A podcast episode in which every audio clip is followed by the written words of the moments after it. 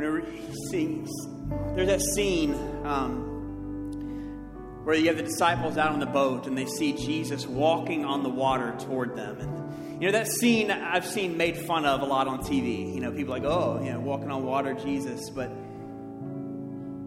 what that would have meant to the disciples is far deeper than anything we can possibly understand. Because, see, water, deep water, was an uncontrollable place. For much of the Jewish culture, they didn't swim. you know, they didn't that's not something they did. But the, the, water was the abyss. It was deep. It symbolized the uncontrollable. It even symbolized for them the powers of evil and death and hell. And to see in that scene that day when Jesus is walking right over the top of all of it, not sinking, but walking across it, would have meant to them right away oh my goodness. What we can't control, what we are powerless to walk over, He can. And as we look back on that and we think about who our God is, that He is the God who came and went down into the depths of death, and He came out alive, we realize again, is He a God that can be trusted? And when He tells us to step out into the uncontrollable, into the unfamiliar, to trust Him, to, to, to, to, to take steps of faith that seem beyond anything we've ever done before. Is He God that can't be trusted? But right there in that story, it's a resounding yes. And Jesus, we thank you and we praise you. That though we would have sunken down into the depths, and that though our own souls were headed for the depths of hell. You, in your grace and your mercy, reached down, lifted us up, and set us upon the water. Set us above death, above all that we deserved, all because of your mercy, and you called us yours. And so, Lord, as we step into unfamiliar places in our lives, and as you call us to places that we've never been before, and as we try to take steps of faith or try to share our faith, or, or maybe we're not sure how our finances are going to work out, or, or, or God, if I'm really generous, are you going to provide for me? Like all these sorts of questions, Lord, I pray that you settle us again in the fact that you are good you are faithful, and you are the all powerful God, and you are above everything, even the foreboding depths. And may we take a step of faith to trust you. But I pray that you begin just by confirming and resounding to each of our hearts in this room that you are a God who can be trusted. So lead us, Holy Spirit. Lead us not just individually, but together as a church, corporately, that we might follow you wherever you lead. And trust that it's all really by your Spirit anyway. In Jesus' mighty name, and everybody said, Amen. Amen. Amen. You may have a seat. You may have a seat. Thank you, worship team. Man, what a powerful time. But we're not done. Right, we're not done. And it's, man, I, it's always so interesting to me how fitting uh, some of these songs that uh, Shelby picks for the Sundays. Because we don't even talk in depth always about what it is I'm going to be talking on, but man, that song fits perfectly uh, with what I feel like God has for us today. Thank you, JJ. Before I get into it right away, um, I actually I, I want to pray together as a church for something. Um, we, uh, as I look over, before we talk about Jesus in Israel, I couldn't help but just to feel a burden uh, for that area of the world right now. Um, as they, the violence and the bloodshed, the rockets and the, all the tension there is greater than it's been in years. Um, and it seems to be escalating.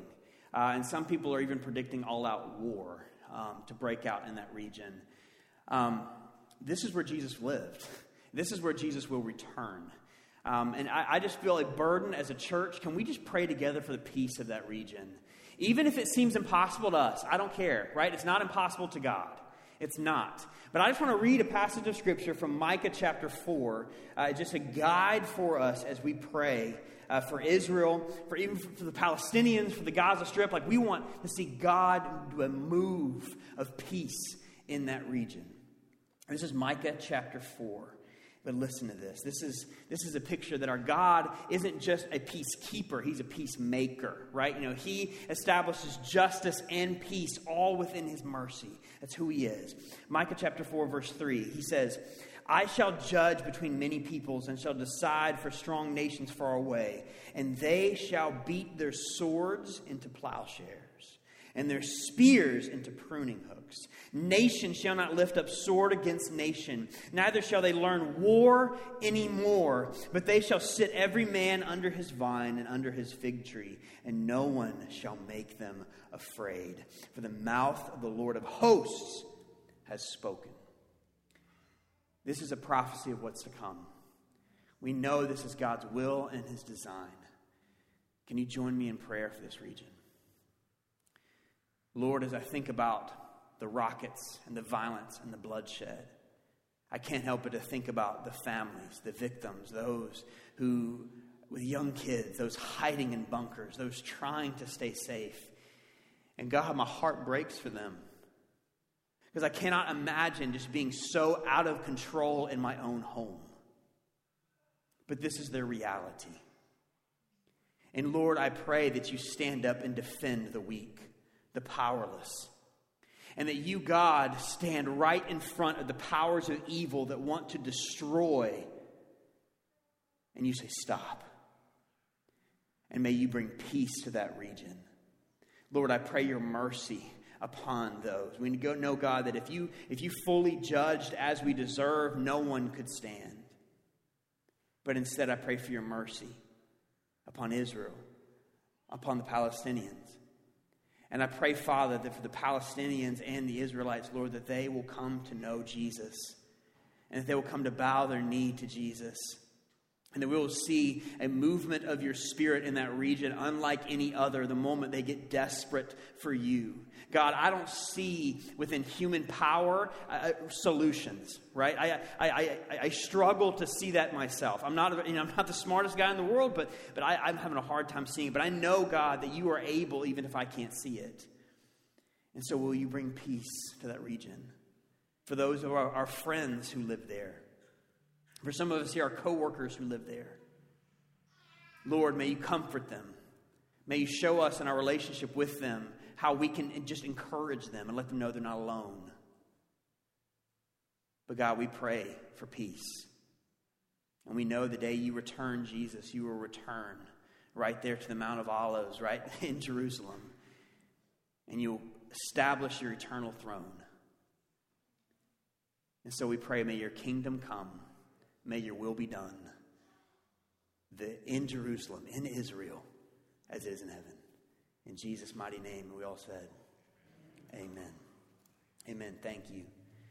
Thank you. Thank you. All right. Well, we're going to dive into Mark chapter 3 this morning. Have you guys enjoyed the Mark series so far? I, I mean, it's been a ton of fun for me. I just love getting back into these stories of Jesus and who he is. And we're going to, we're going to dig into Mark chapter 3 today, like I said. But before I do that, has there ever been a time in your life when you're absolutely certain you were right, but you ended up being wrong? Yeah, me neither, right? Me neither. just kidding, just kidding. J- July 2018, I was in a meeting here at church, and uh, I get a call from my wife, Shelby. And she said, Kirk, I'm pretty sure our five year old daughter, Micah, has broken her leg. My response, broken? Broken.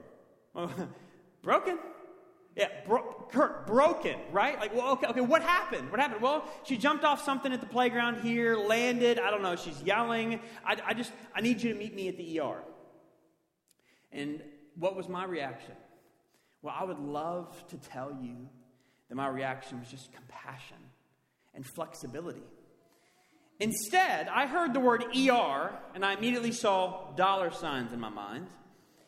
And then I started thinking 10 days after that, we had a family beach vacation together. And leg cast and sand don't mix together. So instead, I said, you know, Shelb, like, kids cry. You know, maybe this is just not the big, maybe we shouldn't make such a big fuss over this. It, was just a, it sounded like it was just a little jump. I think she's fine. Now, granted, Shelby was there, I was not. Right? She saw it go down, I did not. And despite my attempts to best mansplain away a reality that I did not want to accept, Shelby just said graciously, Kirk, meet me at the ER. All right, all right, okay, all right, done deal, discussion over. And sure enough, x ray confirmed. She was right, I was wrong. Her leg was broken in two places. In two places. And we still had a great, though, all, although a little bit more creative family vacation that year. It was great. But I say all this just to ask, or to say, sometimes it's way easier to believe a lie than accept the truth. Sometimes when I'm faced with a reality that messes up my life, I actually want to believe the lie instead of the truth. Anybody else with me on that? And as we dive into follow Jesus in Mark chapter 3 today, I wondered if I experienced Jesus in the first century, would I want to believe in him? If I experienced Jesus for myself, would I be prone to believe and accept the reality of who he said he was, or would I simply reject it? By, by Mark chapter 3, the, the, the Jesus movement in this gospel has moved beyond a regional one to a national one. It's a national phenomenon. The, as Jesus heals people, casts out demons, teaches with authority, like the crowds are getting bigger and crazier. There's actually moments now where Jesus and his disciples can't even find time to eat or sleep because they are constantly swarmed with people always begging for Jesus' attention. Moms in here with young kids who have to retreat to the bathroom to find a little peace and quiet, you're like, I can relate. I can, I can relate to how Jesus felt. But oh, with all the hubbub going on around Jesus, some people are willing to accept the reality of who he is, but there are many who don't. And ironically, it's exactly those people I would think who would believe in Jesus who don't. And as we look at Mark chapter 3, verses 20 to 35 today, we're going to see it's two groups. First, it's Jesus' own biological family. And then it's the God experts, the scribes from Jerusalem, who cannot receive or accept the reality of who Jesus is, at least not right away. So think about for us. If you had experienced Jesus in the first century, would you believe? Would you accept the reality of who he was? Why or why not? And why is it that they had a hard time receiving that? What was the hangup for them? Because truth is, if we accept the reality of who Jesus is, it does mean a lot of change for our lives. Mark chapter 3, let's dig in together, verses 20 to 35. And while you turn there, stand up with me while I fix my headset a little bit. All right, that's better. Mark chapter 3, verses 20 to 35. I'll read out loud while you guys follow. Then he, Jesus, went home, and the crowd gathered again so that they could not even eat. And when his family heard it, they went out to seize him, for they were saying, He is out of his mind. And the scribes who came down from Jerusalem were saying, He is possessed by Beelzebul, and the prince of demons, he cast out the demons. And he called them to him and said to them in parables, How can Satan cast out Satan? If a kingdom is divided against itself, the kingdom cannot stand. And if a house is divided against itself, that house will not be able to stand. And if Satan has risen up against himself and is divided, he cannot stand, but he is coming to an end. But no one can enter a strong man's house and plunder his goods unless he first binds the strong man. Then indeed he may plunder his house. Truly. Everybody say truly. I say to you, all sins will be forgiven the children of men, and whatever blasphemies they utter. But whoever blasphemes against the Holy Spirit never has forgiveness, but is guilty of an eternal sin. For they were saying he has an unclean spirit. And his mother and his brothers came. This is Jesus' mother and brother. And they standing outside, they sent to him and called to him. And a crowd was sitting around him. And they said to him, Your mother and your brothers are outside seeking you. And he answered them, Who are my mother and my brothers? And looking around at those who sat around him, he said, Here are my mother and brothers. For whoever does the will of God, he is my brother and sister and mother. Jesus, this is a hard passage today. But I know we can trust you, and I know we can trust your word. So will you carry it to our hearts? Will you transform our lives? May this not just be lip service, but may it be of your spirit, and may it move us closer to your heart. In Jesus' mighty name. And everybody said, Amen. Amen. Thank you. You may have a seat. So let me ask again. If you had experienced Jesus, would you have believed? We just met two groups of people who could not accept the reality of who Jesus was. First, we see Jesus' family who insisted that he was crazy, despite how sane his teaching might have been. Second, we meet the, the scribes or the theological God experts, all the way from Jerusalem, who insist he's a demon possessed sorcerer, even as they watch the way that he loves people. Why couldn't they see or accept the reality of who Jesus was? Let's look at each group, but family first.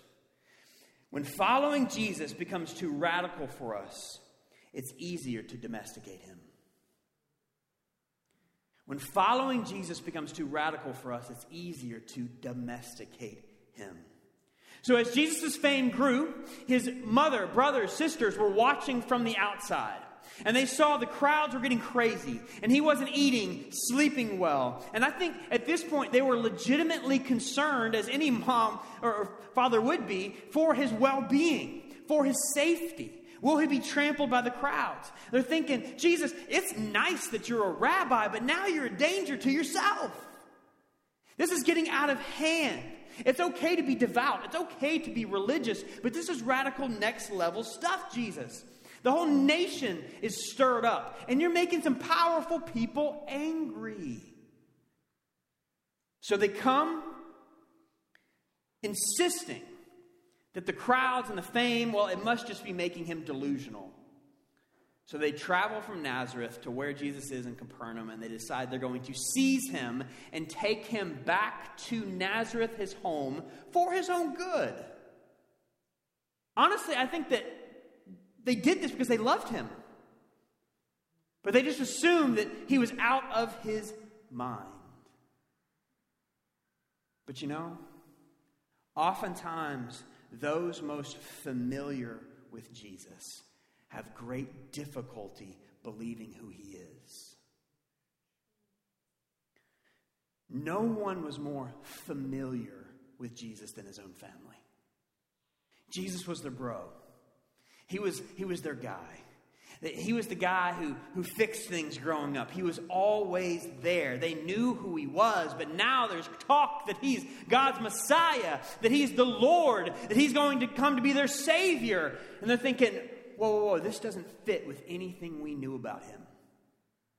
They had cozy memories with Jesus around the Sabbath table. But then in Mark chapter 2, he's saying he's the Lord of the Sabbath. They remember him as a carpenter repairing their table, but now he's repairing human bodies as a creator. This doesn't fit. In fact, none of what was going on now fit the Jesus they remember growing up. But instead of listening for the clarity and the sanity of Jesus' teaching, or looking for the true evidence of God at work in his life, they just concluded he was crazy. Why? Because it was easier to believe that he was crazy than accept that their view had to change. I just felt the Holy Spirit in that. I'm not sure if you all did. But it's easier to believe that Jesus was crazy than accept that their view of him needed to change. And when he no longer fit their familiar view, when he no longer uh, seemed like the Jesus of their past that was cozy and neat and all of a sudden they're like, we need to shove you back into our familiar place because that's who we know you to be. And as I read this story, man, it gives me a sober pause. Because, like many of you, I, am someone who I grew up in a Christian home. I grew up with a lot of talk about Jesus. I, I, I consider myself a Christian for a long time. And it makes me wonder how often does my faith just trying to hold on to the Jesus of my past than actually learning to trust him right now? How much am I trying to hang on to who I knew Jesus to be instead of following him right now, today? And if he asked me to step beyond the familiar place to something that felt radical for me, would I be willing to follow him or would I just think, oh, this is crazy? My father in law, his name is Tim, he's a pastor down in Tennessee but he hasn't always been a pastor. He, uh, Shelby and I are from East Tennessee, that's where they live, but he actually grew up on the western side of the state, near Memphis. And he grew up in a Christian home. He grew up going to church every Sunday. His older brother even became a foreign missionary to the Philippines and to Korea. Like Jesus was familiar in his home. And he told me that about 20 years old in college, he knew that God was saying, Tim, I want you to become a pastor. I want you to step into pastoral ministry. But then he saw his older brother, and he saw that his older brother was going into the mission field and was struggling to pay his bills. And Tim said, That's crazy. I'm not, I'm not doing that. That was 20 years old. 20 years later, he has a six figure income. He has two kids, Shelby and her older brother. They're in middle school. He has a beautiful house, political influence in town, right? Church goer every Sunday, but his marriage is falling apart. He's on the brink of divorce. And God used that moment to get a hold of his heart. And he said, at that point, he finally took that radical step of just complete surrender. He left his six figure income job. He moved out of their big old house and found a smaller, affordable apartment for his family. And he went to seminary full time for three years in order to become, ultimately, step into a role of a pastor. And there are many people who said, You're crazy. We can't believe you're doing this. But for him, it was just about simple obedience. And when I asked him this week if I could share his story with you guys, he's, I asked him too, I said, Would you do it all over again? Said, Yeah. He says, I just would have done it way earlier. but see, Jesus is so good and so loving that he would be willing to disrupt his safe, familiar churchianity in order to lead him to follow the true Jesus. Are we willing to follow Jesus? Even when it goes beyond our familiar, comfortable place. What I've learned is in my years following Jesus, and many of you who walked with Jesus for a long time can attest to the same. Jesus, we will grow to a place where we are really getting to know him. And then we will get to a stage when all of a sudden we're like, uh, can I trust him in this new season? And each season comes with a time where Jesus breaks up our familiar picture of him and teaches us to trust him yet again. Are we willing to take that next step, though? But the thing is, if a safe Jesus is what we want, do we realize that a safe Jesus would never save you? Only a God of radical love would give his life to save us. Oh, Only a God of radical love would see the chasm between God's holiness and our sin and take on unfamiliar human flesh and step into our world and take the radical step of giving his life as a perfect sacrifice for our sin. I praise God that he did not play it safe, don't you? And if this is who our Jesus is, then the most sane thing we can do with our lives is follow him. All right, some of you guys, you're not sure if you're with me yet. That's okay. So, if Jesus' family couldn't follow him right away because they like, man, this is the, we don't know this guy. That he breaking beyond breaking beyond their familiar place. What about the scribes? Looking at them, why couldn't they see the reality that was right in front of them? See, when following Jesus threatens our control, it's easier to push him away. As Jesus' fame grew, his family called him crazy. But the scribes went next level.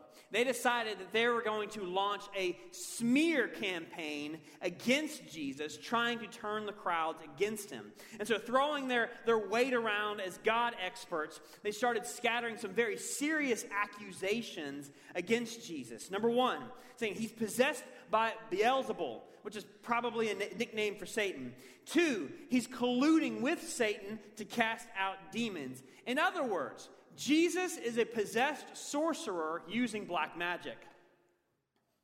Serious claim, right? Serious claim. But notice, the scribes could not refute that Jesus had power. They saw the people being set free right in front of them. They could not argue with the fact that he had power, so instead they said, ah, we're going to attribute it to evil instead. And while they're doing this smear campaign behind Jesus' back, I love Jesus. He just goes right to their face. He calls them to him and he's right face to face. He says, How can Satan cast out Satan? He says, A kingdom or a house divided against itself, it's not going to stand. And basically, in other words, if Satan is casting out Satan, that's self defeat. What you're saying makes no sense, it is illogical. But as he's exposing their lack of logic, he's really exposing their hearts. Because when we don't want to give up the throne over our lives, we view Jesus as a threat. I'm going to say that again.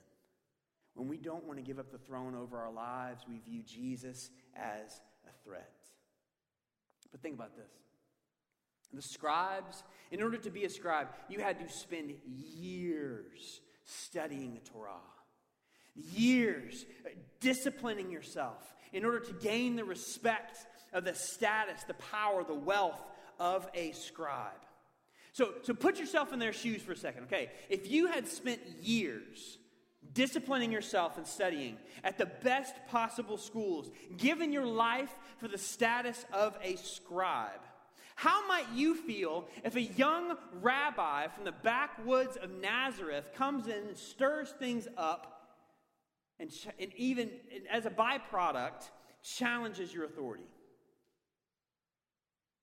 Would you believe? And even if you were intrigued to follow him, do you realize that after all those years you put in, you would have to leave your position as a teacher, a master, and take the place yet again of a disciple? Alongside peasant fishermen and even a tax collector? Talk about humbling. Would, it, would we be willing to do that? If I'm honest, I don't know if I would. I struggle with that. Would I be willing to give up all of that? See, status, power, and money, they're not inherently bad things. But how do we respond when Jesus says, hand them to me? Sometimes it's way easier to just push Jesus away and grip our stuff that we feel like we've earned in this world. Is it not?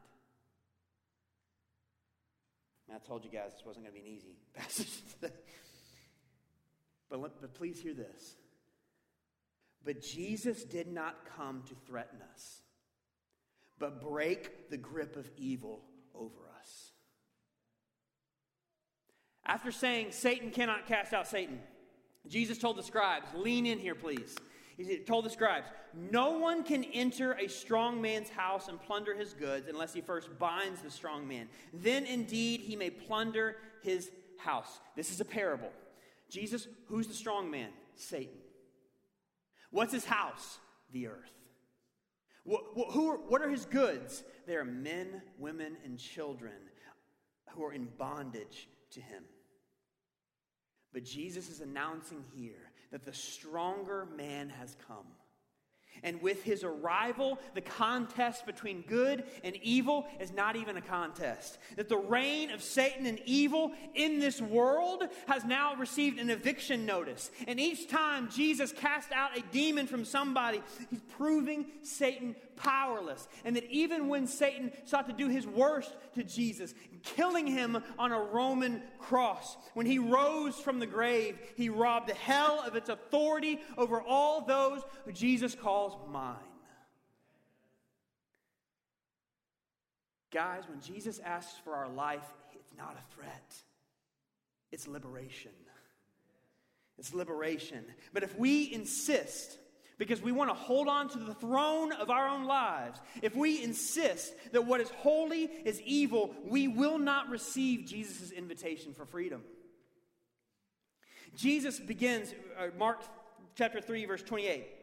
It begins with the word truly. Anytime Jesus says truly, perk up. All right, this is unique to Jesus. This is something he just he does. Because right after that, he warns. All sins will be forgiven the children of man, and whatever blasphemies they utter. But whoever blasphemes against the Holy Spirit never has forgiveness, but is guilty of an eternal sin. Now, many of you may have heard the phrase before the unforgivable sin. Some of you in here, Possibly? Yeah, okay. What, is, what does that mean? Well, this verse is where we find that. Right? This is exactly where that idea comes from. And so let me, let me say first off the unforgivable sin is not taking the Lord's name in vain. It's not adultery. It's not sexual perversion. It's not murder. It's not even suicide. That is not what Jesus says the unforgivable sin is. Talk about mercy. What does he say? He says it's blasphemy against the Holy Spirit. What does that mean? But if we're going to understand that, then we need to get a little context. We can't understand that unless we put it in context with the rest of the story. Because, see, when Jesus cast out demons from people, he did so by the grace and the power of the Holy Spirit. But the uh, scribes are attributing what is holy and of God's Spirit to be something evil. Isaiah chapter 5 says, Woe to those who call evil good and good evil, who put darkness for light and light for darkness. Woe. In other words, because the scribes could not imagine giving up the throne of their own lives, they insisted on calling what was holy evil. And if we insist on calling what is of God evil, guess what? We will never receive Jesus. Jesus doesn't even say here, scribes, you already committed it. You're already subject to eternal condemnation. But he's telling them, he says, warning them, this is the trajectory of your life if you don't turn around if you don't come back to me. Because, see, the thing is, if God's grace is considered a threat instead of a gift, then we will only push it away and never receive it. And Jesus says, Come to me, believe. If you believe and receive the gift of his salvation, you are his. But if you consistently believe that his gift is evil, we will never receive it. And that is why Jesus says it's the unforgivable sin, because it's an attitude that simply can't receive forgiveness. You guys tracking with me on that? So if you're somebody you're concerned about, have, have I committed the unforgivable sin? Let me just say from the get go if you're concerned that you've committed it, you probably haven't, right? And even if you're concerned about it, and you've consistently pushed Jesus away and wanted to maintain the lordship over your life, there's still time as long as you are alive to repent and turn to Him. But Jesus is warning if we do not turn to Him, we will be eternally separated, eternally condemned for it.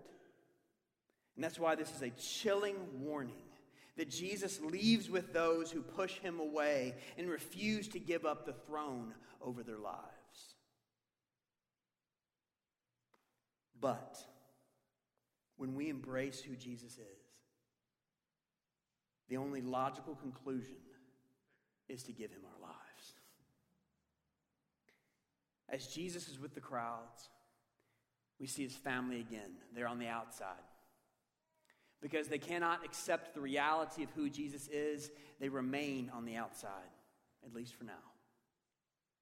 And the crowds are telling him, Jesus, they're waiting outside. And Jesus says to them, Who are my mother and brothers? Verse 35 Whoever does the will of God, he is my brother and sister and mother. My initial reaction to that is, Jesus, that's a bit harsh, man. Like, this is your blood. This is your family. That's a little bit rude. They just traveled all the way from Nazareth to come find you, and this is how you're going to treat them.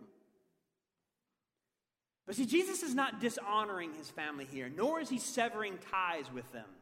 If, there are a lot of cults and sects out there who want to try to isolate their followers from their family. But that's the opposite of who Jesus is. He says in Mark chapter 7, he rebukes those who neglect their parents. All right? It still matters to him. But Jesus is not disregarding family relationships, but he's saying they cannot be more important than following the will of God.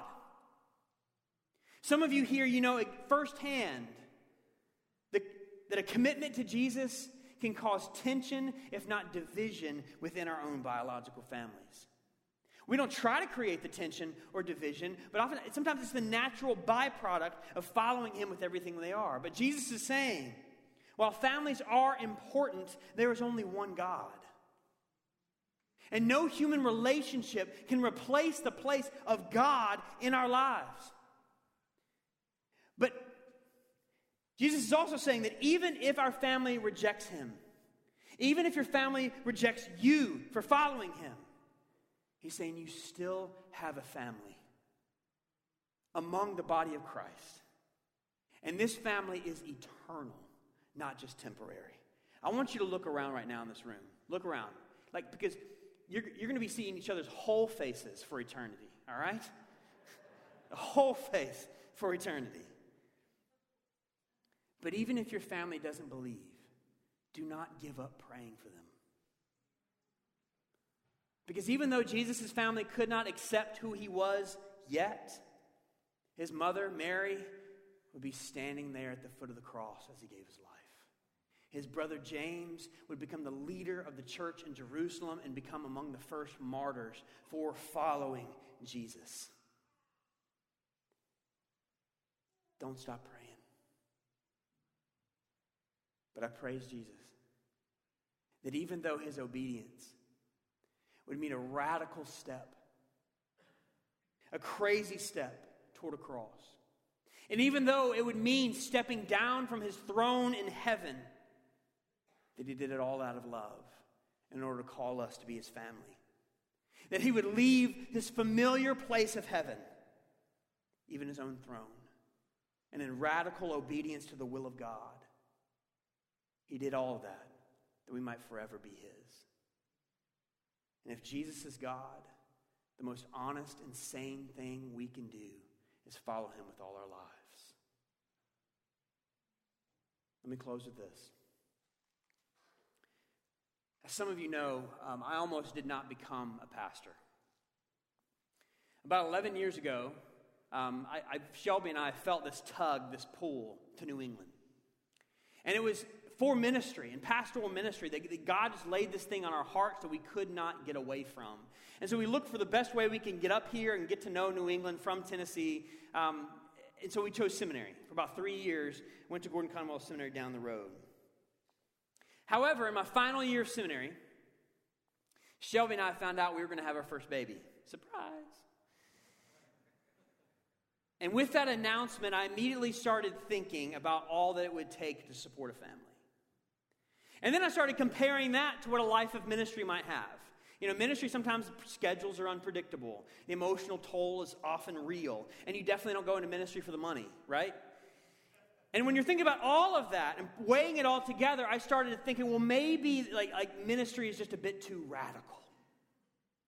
Maybe this call that I felt long ago, maybe I was just young and zealous and I, I just didn't hear God correctly. And then in my own fear, anxiety, desire to grip my own life, I convinced myself that we needed to go back to the familiar place. We needed to go back to Tennessee, where all our family was, and I know I could have contacts, I could get a good paying job there. And for about two months, I convinced myself that we were returning to the familiar place. The heart's deceitful sometimes. We're prone to believe lies. And looking back, the tell signs for me that my heart was deceiving me was one, I didn't invite anybody to pray into it with me. That's a telltale sign if you're afraid to tell it to anybody else. Number two, my own wife did not feel peace about it. If those traveling with you don't feel peace, perhaps think again. Number three, I got some unsolicited advice from other brothers and sisters in Christ who kept saying, Man, I, have been watching what God's been doing in your life. I, I, I, don't know. I think you need to keep pressing forward with the ministry thing. I, I just feel like that's on you. And eventually, God used those loving brothers and sisters. Sometimes, brothers and sisters, we have to say hard words to each other. But He used them to make me honest with my own heart. And as I got honest, I can still remember the day where Shelby and I looked at each other in the eyes with tears in our eyes, and we realized the real question that we were struggling with is not where we should go, but can I really trust God with my life? And I'm here to say 11 years later, yes, yes, over and over again, yes, you can trust Him with your life. And we have watched him provide for us over and over that even when he leads us beyond the familiar into the darkest valley, we will fear no evil, for he is with us. Then, even when he asks us to step down from our thrones, he does so because he's way better at being God than we are. And even when he asks us, he leads us to a scary foreign terrain, he is the Almighty God, and he's with us. And whenever he asks us to lay something down, do we realize he's always faithful and true? That is who our God is. And if Jesus is God, then it is the most honest and sane thing I can do is follow him with my whole life. Stand, let's pray together. Jesus, I thank you that you've never forsaken me, that you've never left me and when I look back and think about all that you brought me through, and all that you brought Shelby through, and all that you brought Trinity through, I can't help but to be in awe. But sometimes, Jesus, when I look forward and I see new situations that I've never faced before, when I see unfamiliar terrain, it's easy for me to start to get afraid again. And I'll have amnesia about how you provided for me in the past. But Lord, I pray that in the moments when we feel scared, the moments we feel afraid, that we'd be willing to stop and recognize that you are the God who left the familiar place in heaven to come for us in love.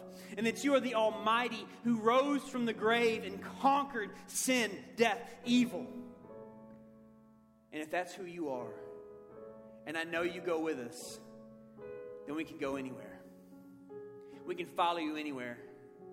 And nothing is radical when it's with you. It's just simple obedience.